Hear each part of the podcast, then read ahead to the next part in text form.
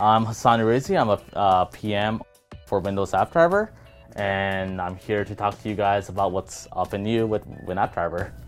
Wait, so WinAppDriver has been around for what? A year now? Two years? Uh, yeah, it's been about two years. It actually was first introduced during Build 2016, and since then Okay. we've gone through quite a few iterations.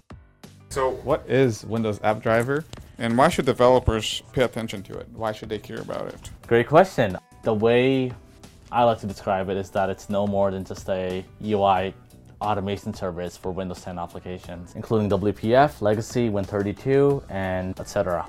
It enables developers to create great apps. And to do that, we want to make sure that they can uh, test for every scenario. They can automate whatever they want to automate.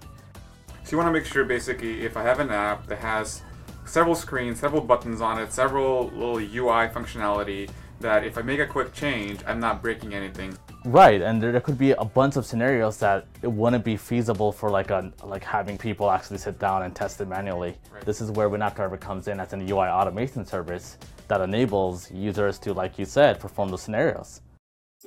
We talked a little bit about what WinAppDriver is. Now let's talk about what 1.1 is bringing. Preview will give you a flavor of how we're implementing Pen through the Actions API and Action Center. Okay. And then with the full release, we'll also bring in multi-touch along with Pen. Oh, okay, cool. And this would also allow you to like do your basic pointer actions events like pointer up, pointer down, pointer move.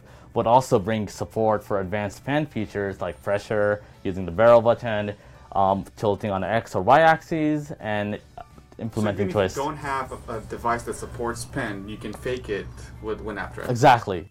So a lot of cool different things you can play around with, and we have samples as well on GitHub demonstrating basic Paint functionality.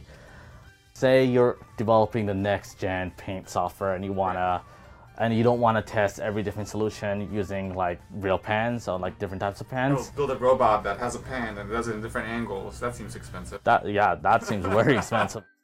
Thanks to 1.1, like we're hoping that we can enable developers in that situation to actually like simulate all that and automate it through WinAppDriver. Okay, cool.